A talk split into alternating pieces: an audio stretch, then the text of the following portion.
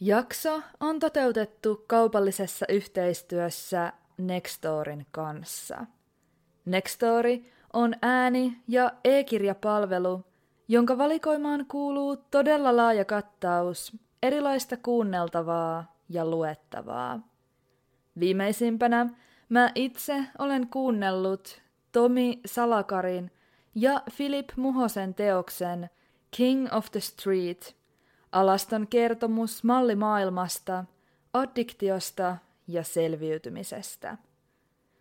Lähtökohtaisesti on todettava, etten tyypillisesti ole elämänkertateosten suurin kuluttaja. Tällä kertaa tekemäni poikkeus tavallisiin kuuntelutottumuksiini kuitenkin kannatti. King of the Street kertoo Philip Muhosen raadollisen tarinan, johon sisältyy selviytymiskamppailuja monilla eri elämän osa-alueilla. Teos raottaa ovia teemoihin, joista ei tavallisesti juurikaan puhuta.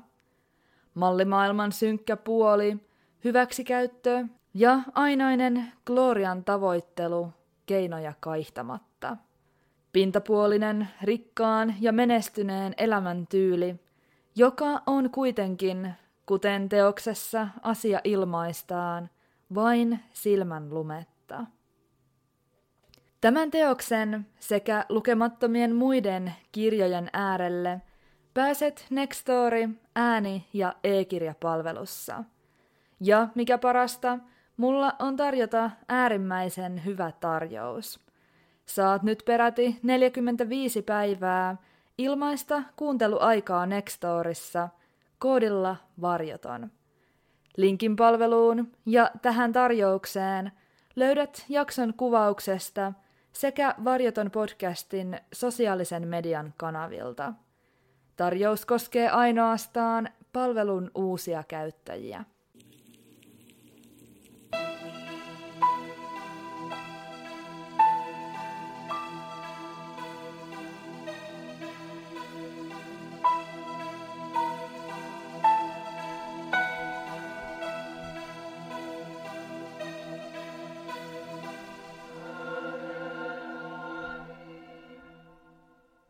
Oikein lämpimästi tervetuloa Varjoton podcastin uuden jakson pariin. Mahtavaa, että oot löytänyt tänne. Varjoton on podcast, joka käsittelee tosi elämän rikostapauksia sekä erilaisia mysteerejä läheltä ja kaukaa. Jaksot ilmestyvät joka toinen sunnuntai, ja niitä voit kuunnella yleisimmistä podcast-palveluista – Tavoitteena on lähestyä aihetta kuin aihetta avoimesti ja nimenmukaisesti jättämättä mitään puolta varjoon. Tämänkertaisessa jaksossa käsittelyssä on erityisen raskas tapaus, kaikki ne yksityiskohtineen. Lapsen katoaminen ja julma, epäoikeudenmukainen kohtalo. Luottamuksen rikkoutuminen äärimmäisellä tavalla. Tällä kertaa käsittelyssä on Maddie Cliftonin surullinen tarina. Ennen jakson kuuntelua pyydän tarkastamaan jakson kuvauksesta löytyvät sisältövaroitukset.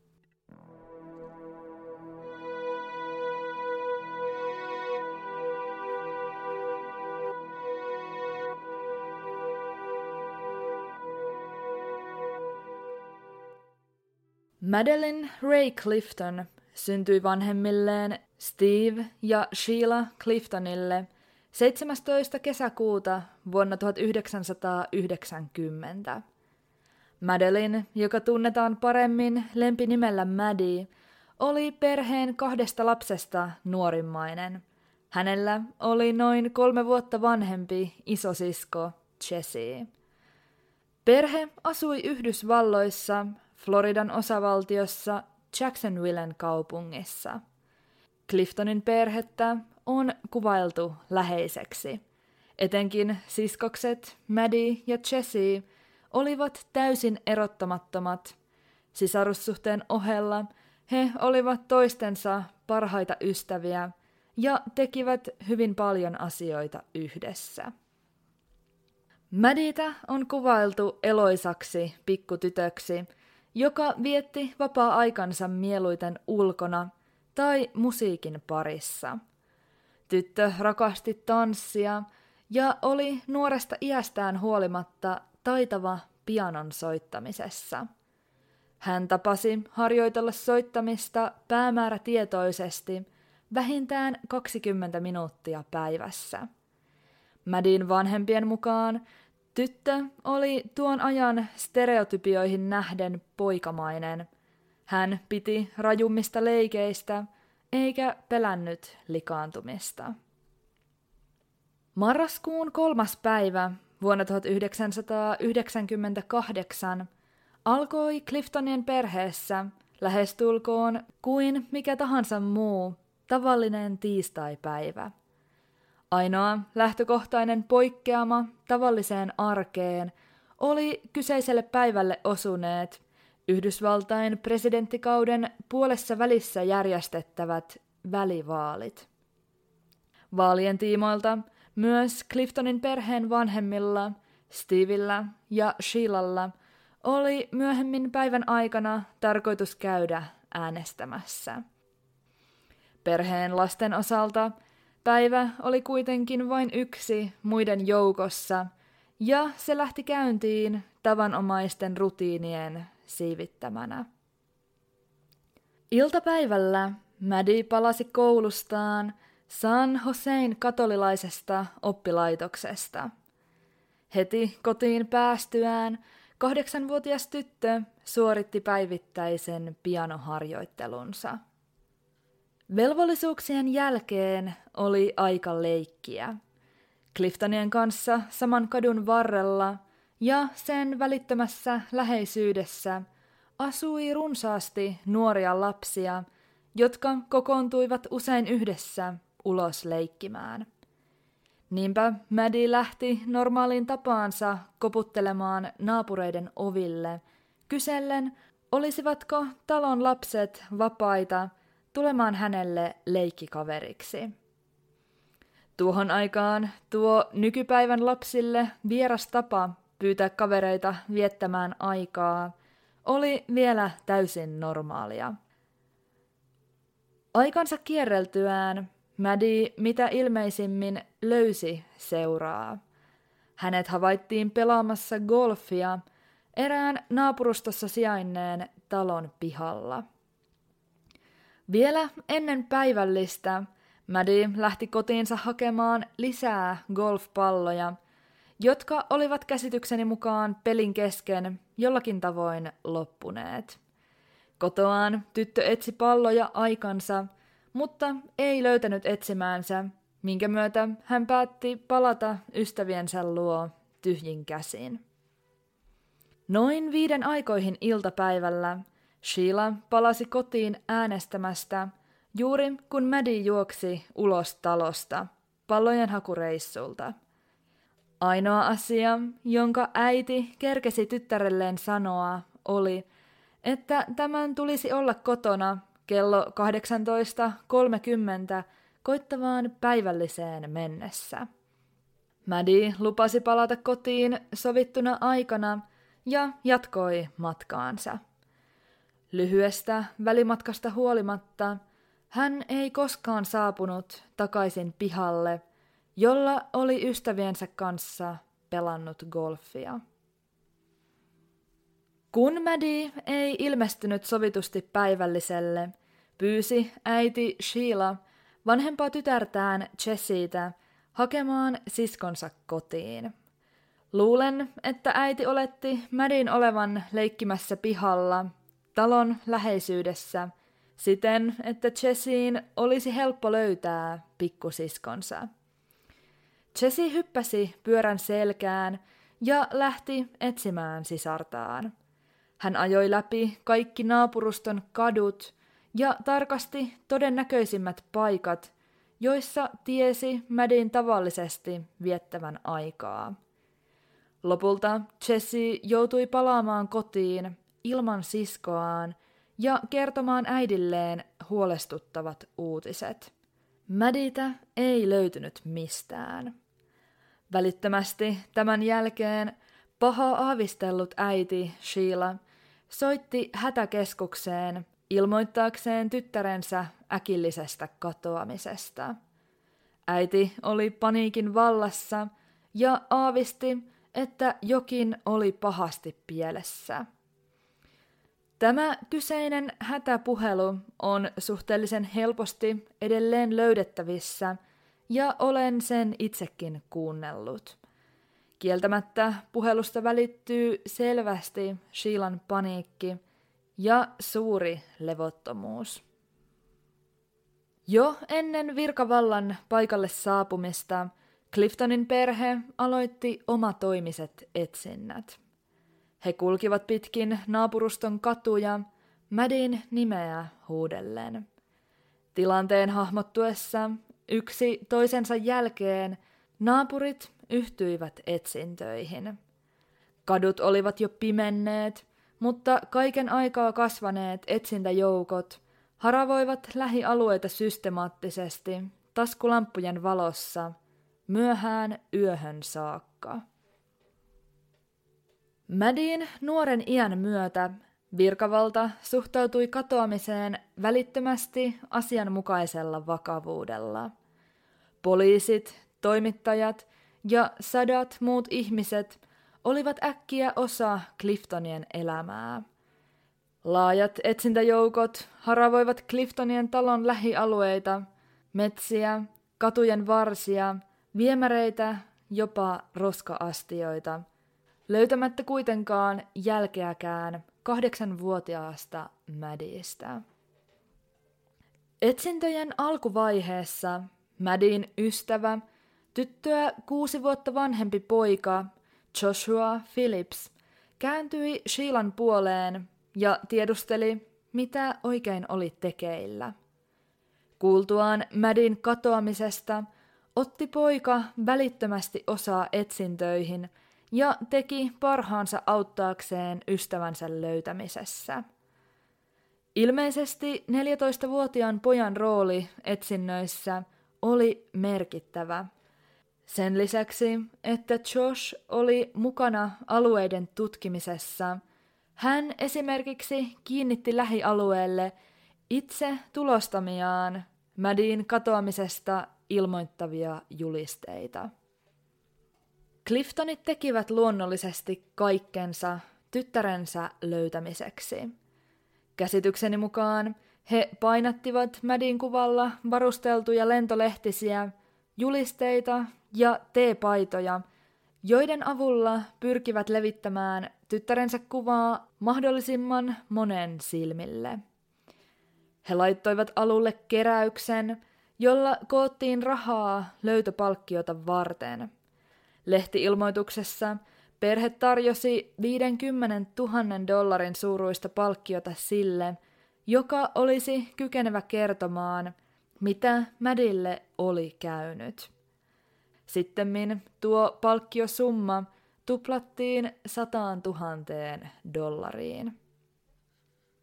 Poliisi kuulusteli tutkinnan yhteydessä runsaan määrän Cliftonien naapureita, valitettavasti kuitenkin saamatta mitään merkittäviä johtolankoja. Juuri kukaan ei ollut nähnyt Mäditä katoamispäivänä, etenkään katoamishetken tienoilla. Myöskään havaintoja alueella liikkuneista epäilyttävistä henkilöistä tai autoista ei oltu tehty. Tämä hämmensi poliiseja. Miten oli mahdollista, ettei kukaan ollut nähnyt mitään? Kuulustelujen myötä kehittyi teoria tai tutkintalinja, jonka mukaan Madin katoamisen takana oli mitä todennäköisimmin joku naapurustosta tuttu henkilö. Sellainen, joka ei olisi alueella liikkuessaan herättänyt huomiota, sillä olisi ollut siellä muutoinkin tuttu näky.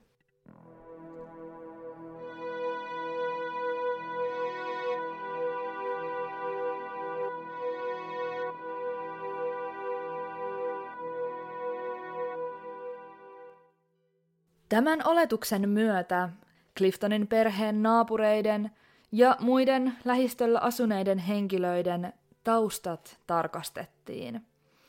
Ensi alkuun taustojen kartoitus vaikutti jälleen yhdeltä turhalta ja resursseja hukkaan vievältä urakalta, kunnes nimien joukosta esiin nousi yksi, joka kiinnitti tutkijoiden huomion.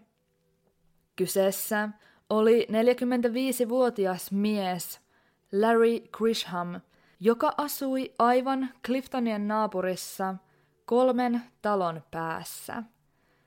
Miehen rekisterissä oli noin 20 vuoden takainen merkintä seksuaalisesta hyväksikäytöstä.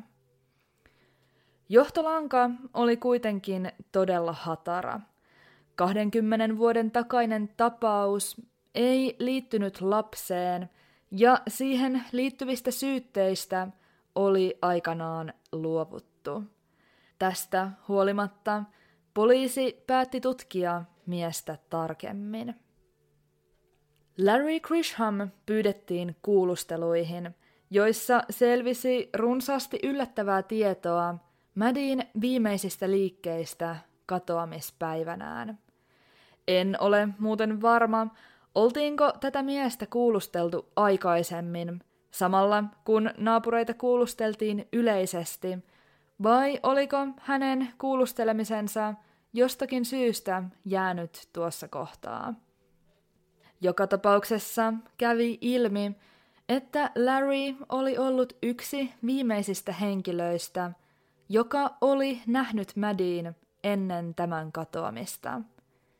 Mies oli viettänyt tytön kanssa aikaa golfia pelaten aina siihen saakka, kun Maddie oli lähtenyt hakemaan lisää palloja.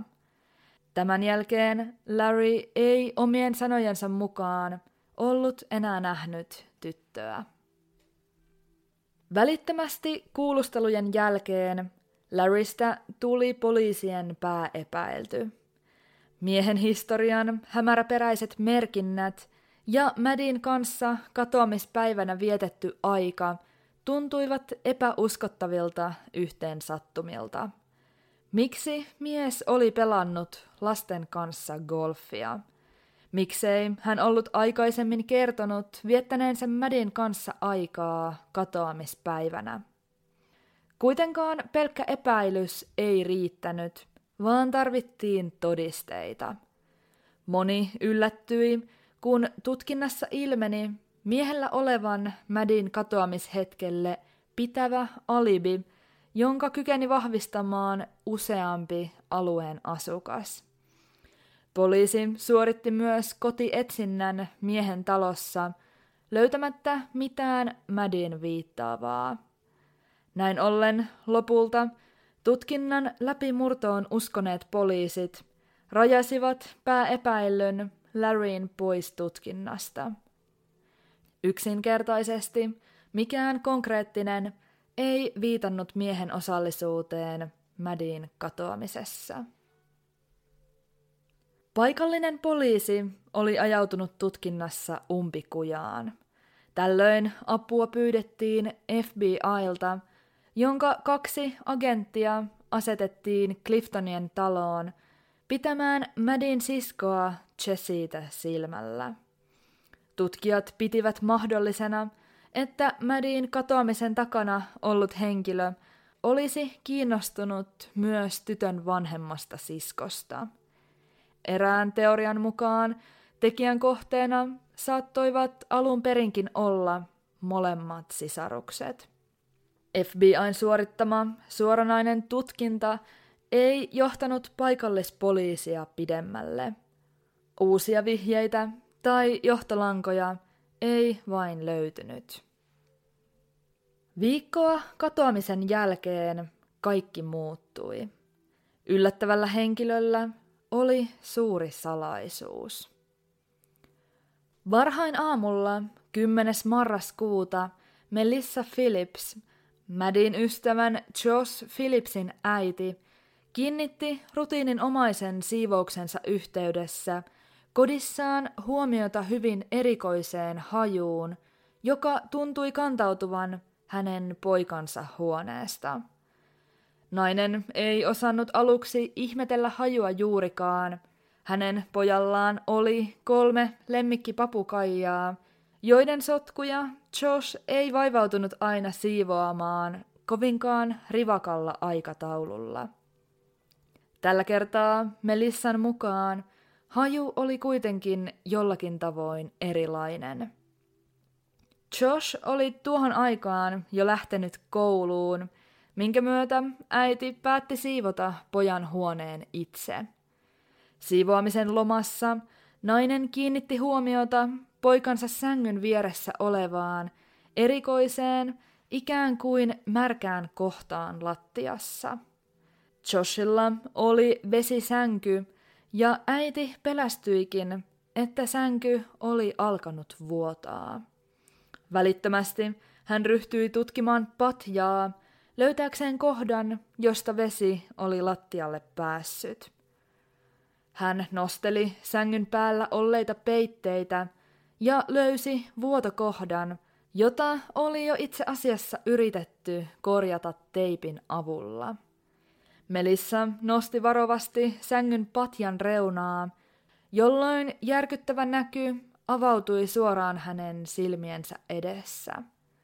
Patjan alla piilossa oli kahdeksanvuotiaan Maddie Cliftonin jo hajoamisvaiheessa oleva ruumis. Myöhemmissä haastatteluissa Melissa on sanonut, ettei olisi halunnut uskoa näkemäänsä todeksi. Järkytyksen vallassa nainen ryntäsi ulos perheen talosta. Hän etsi käsiinsä ensimmäisen vastaan tulevan poliisin, jonka löysi naapuritalossa asuneiden Cliftonien pihasta. Cliftonien, jotka edelleen pitivät kiinni toivosta. Uskoivat, että heidän tyttärensä voisi vielä löytyä kunnossa. Melissa kuitenkin tiesi karmivan totuuden. Hänen 14-vuotias poikansa oli kaiken takana.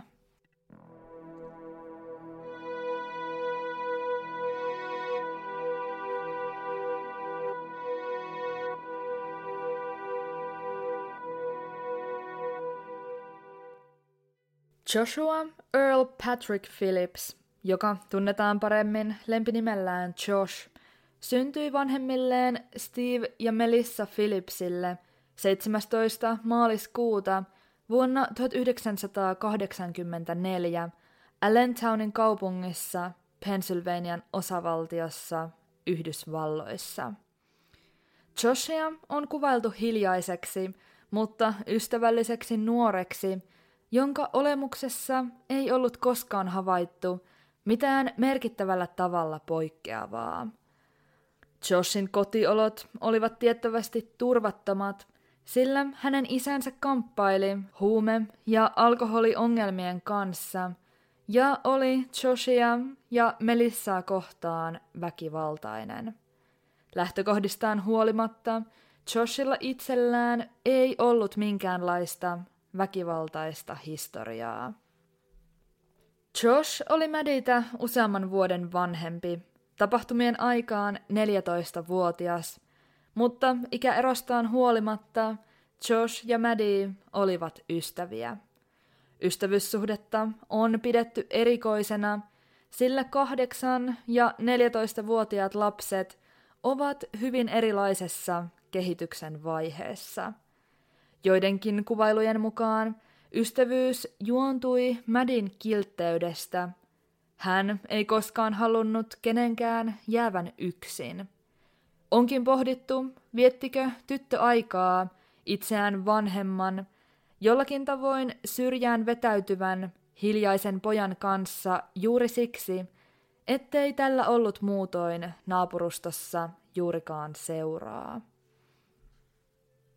Melissan saatua kerrottua tilanteesta ja löydöstään kutsuttiin paikalle saman tien apuvoimia. Melissa johdatti tutkijat kotiinsa ja ohjasi nämä poikansa Joshin huoneeseen. Poliisit vahvistivat patjan alle piilotetun ruumiin kuuluvan Madille. Jossin huone tutkittiin läpikotaisin. Pojan yöpöydällä oli lukuisia ilmanraikastimia ja vasta poltettuja suitsukkeita, joiden avulla Josh oli mitä todennäköisimmin pyrkinyt peittämään hajoavan ruumiin aiheuttaman hajun. Näiden ilmanraikastimien ja suitsukkeiden keskellä pöydällä oli Madin katoamisesta ilmoittava lentolehtinen. Pojan television takaa piilosta löytyi taittoveitsi, lipaston alta baseball-maila ja kaapista Jossille kuuluva pari kenkiä, joissa oli veritahra. Veriroiskeita oli niin ikään katossa sijainneessa tuulettimessa, minkä myötä hyökkäyksen voitiin silmämääräisesti olettaa tapahtuneen tuossa kyseisessä huoneessa. Oletus vahvistui, kun myöhemmissä tutkimuksissa kävi ilmi, että niin kengistä kuin tuulettimesta löydetty veri kuului Madille. Maddie oli löytöhetkellä osittain riisuttu. Hänen shortsinsa ja alushousunsa olivat poissa, ja koko tytön alavartalo oli paljas. Kuolinsyytutkinnan raportin mukaan tyttöä oli lyöty tylpällä esineellä kolme kertaa pään alueelle. Todennäköisenä pidetään, että aseena on käytetty Joshin baseball-mailaa. Tämän lisäksi tytön kurkku oli viiletty auki ja häntä oli isketty puukolla rinnan alueelle seitsemästä yhteentoista kertaa. 14-vuotias Josh Phillips pidätettiin, mikä tuli ymmärrettävästi järkytyksenä kaikille. Kuulusteluissa hän hyvin nopeasti myönsi surmanneensa ystävänsä Madiin tämän katoamispäivänä. Tunnustuksen yhteydessä Josh antoi myös kuvauksen tapahtumien kulusta. Täytyy kuitenkin muistuttaa, tämä on hänen näkemyksensä. Josh oli kertomansa mukaan yksin kotona, kun Maddie ilmestyi paikalle ja kysyi poikaa pelaamaan baseballia. Poika tiesi, ettei hänellä saanut olla ystäviä kylässä silloin, kun hänen vanhempansa eivät olleet kotona. Josh ei antanut kuitenkaan asian häiritä. Hän ja Maddie siirtyivät talon takapihalle pelaamaan. Pelin tuoksinnassa pallo osui vahingossa Madita silmään. Tytön silmän alueelta alkoi Jossin mukaan vuotaa verta – ja Maddie purskahti äänekkääseen itkuun. Ystävänsä rauhoitellakseen Joss raahasi Maddien sisälle taloon, jolloin pojan mukaan osa tämän vaatteista putosi tai kiskoutui pois, jättäen tytön alavartalon paljaaksi. Kaksikko pääsi sisälle, mutta tästä huolimatta Maddie ei Jossin mukaan lopettanut itkemistä. Tilanteen myötä poika meni kertomansa mukaan paniikkiin. Hänen isänsä saattaisi tulla kotiin minä hetkenä hyvänsä, ja Josh pelkäsi, että isä suuttuisi hänelle, koska hänellä oli luvatta ystävä kylässä. Kuten sanottu, pojan pelko oli siinä määrin aiheellinen, että hänen isänsä oli taipuvainen väkivaltaan ja vaikeat päihderiippuvuudet edistivät miehen arvaamattomuutta. Joss vei Madin huoneeseensa talon yläkertaan ja joko ikään kuin paniikkiratkaisuna tai tytön itkuun turhautuneena otti baseball-mailansa ja löi sillä voimakkaasti ystävänsä päähän kerran tai kaksi saadakseen tämän hiljenemään. Tämän jälkeen poika piilotti Mädiin vesisänkynsä patjan alle. Vaikka Josh oli antanut suhteellisen tarkan kuvauksen tapahtumien kulusta, ei kaikki käynyt järkeen ja ristiriitoja oli yhä. Poliiseilla olikin oma näkemys tapahtumien todennäköisestä etenemisestä. Tutkijoiden mukaan Josh oli mahdollisesti houkutellut Madin kotiinsa lähtökohtaisena tarkoituksenaan surmata tämä. Madin kaulalta löytyi kuristamisen jälkiä, jotka ovat oikeuslääketieteellisen tutkimuksen mukaan mahdollisesti peräisin jopa 15 minuuttia kestäneestä sähköjohdon avulla tapahtuneesta kuristamisesta. Tämä oli tutkimusten mukaan ensimmäinen vamma, jonka Josh oli Madille aiheuttanut. Pojan käyttämä voima ei ollut kuitenkaan riittänyt Madin surmaamiseen, joskin tyttö oli saanut kaiken aikaa taistella hengittääkseen. Koska kuristamalla surmaaminen oli epäonnistunut, oli Josh poliisien näkemyksen mukaan tarttunut baseball-mailaan ja lyönyt sillä tyttöä päähän. Tämän jälkeen poika olisi mitä todennäköisimmin piilottanut Madin ruumiin patjansa alle. Poliisien teorian mukaan tässä vaiheessa Jossin isä saapui kotiin ja poika riensi talon alakertaan tätä vastaan. Pikaisen keskustelun jälkeen Jossin arvioitiin palanneen huoneeseensa ja havainneen, kuinka Maddie piti vielä vaikeroivaa ääntä patjan alla. Tällöin poika olisi vetänyt tytön esiin, puukottanut tätä useaan otteeseen taittoveitsellään ja piilottanut hänet uudelleen. Tästä viikon kuluttua Melissa löysi Madin ruumiin samasta paikasta Jossin sängyn patjan alta. Rivien välistä onkin jo tulkittavissa eräs tämän tapauksen karmivimmista yksityiskohdista. Mikäli ehdit jo pohtia asiaa, vastaus on valitettavasti kyllä. Josh todella nukkui Madin ruumiin päällä kokonaisen viikon ajan.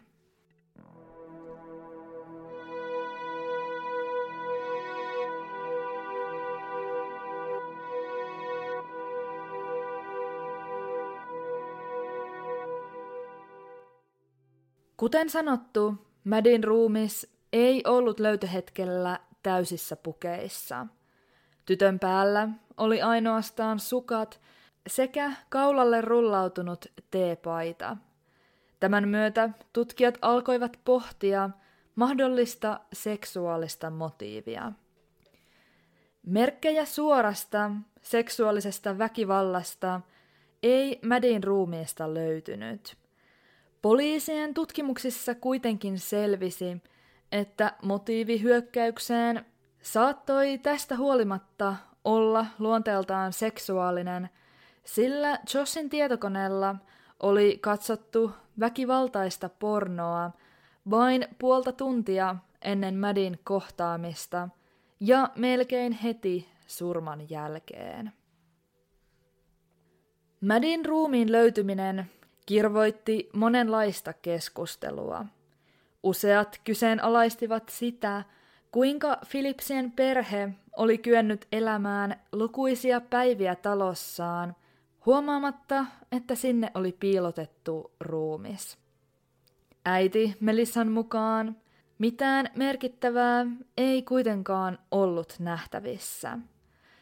Josh oli käyttäytynyt tavallisesti, joskin hän oli ollut Madin katoamisen jälkeen reilusti tavallista hiljaisempi, mutta perhe oletti tämän johtuneen pojan ystävän katoamisen aiheuttamasta pelosta ja huolesta.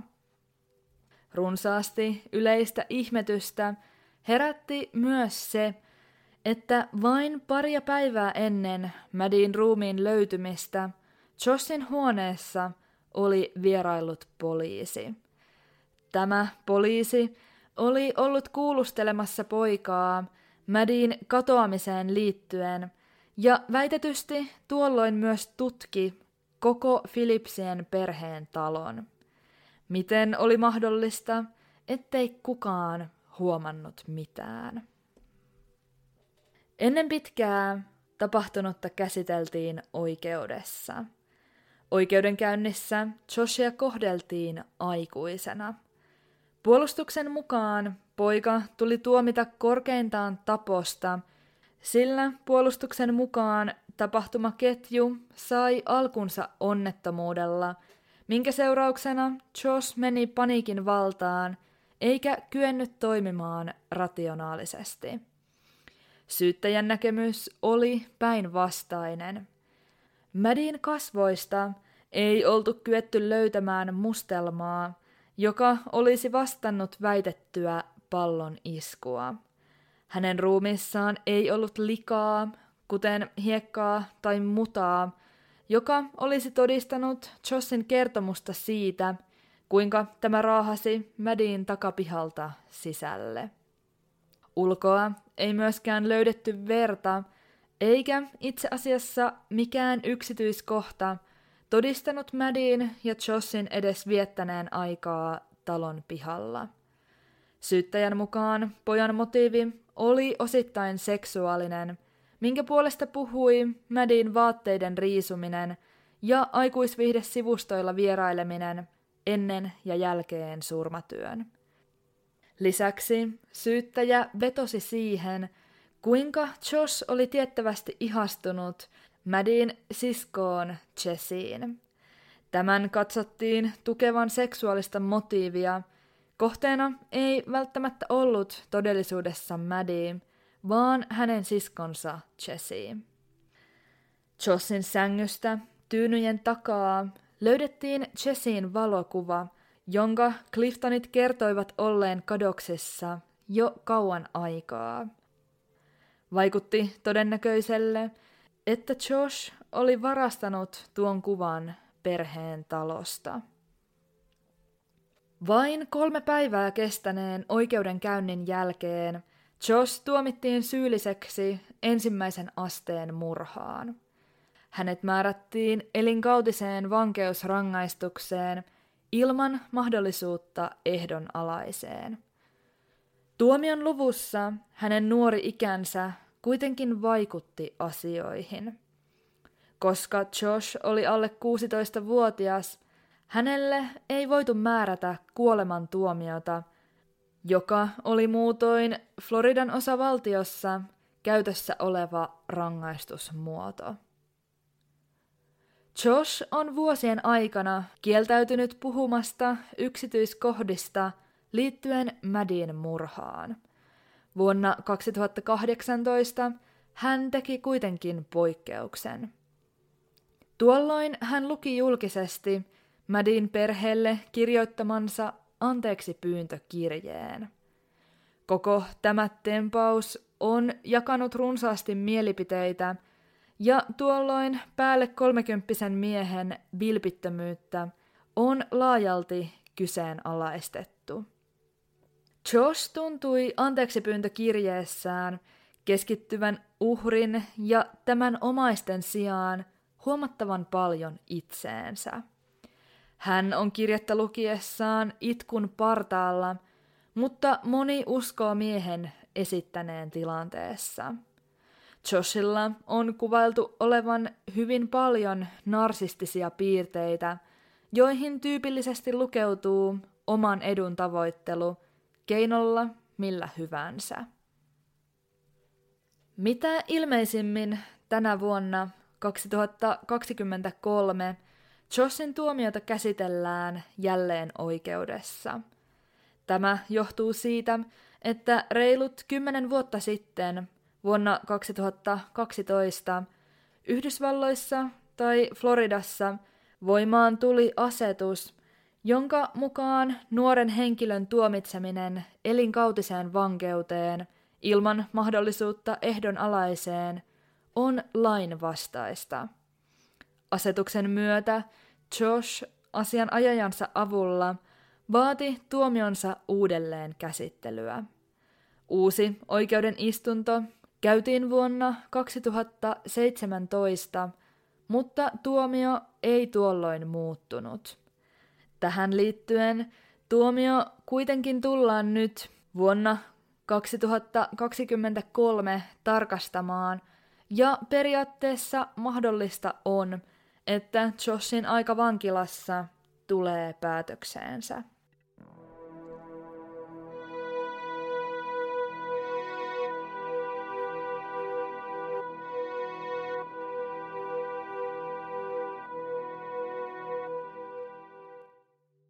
Jossin teon myötä Cliftonin perhe ajautui erilleen.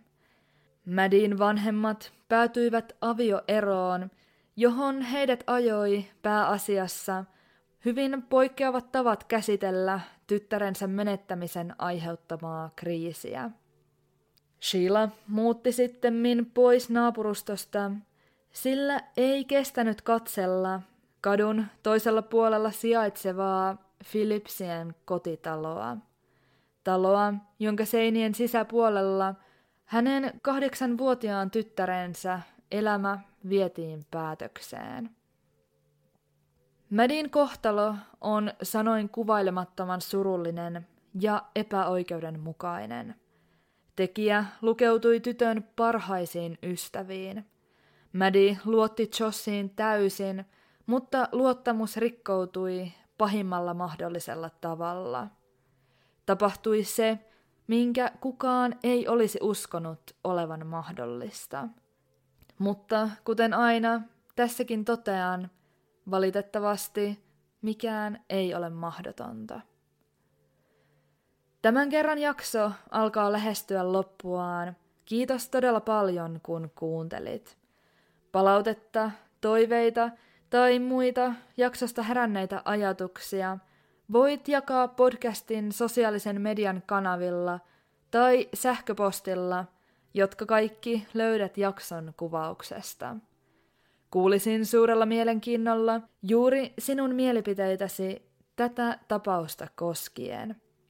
Ensi kerralla tarkastelussa on taas jokin toinen aihe, jota käsittelen avoimesti, jättämättä mitään puolta varjoon.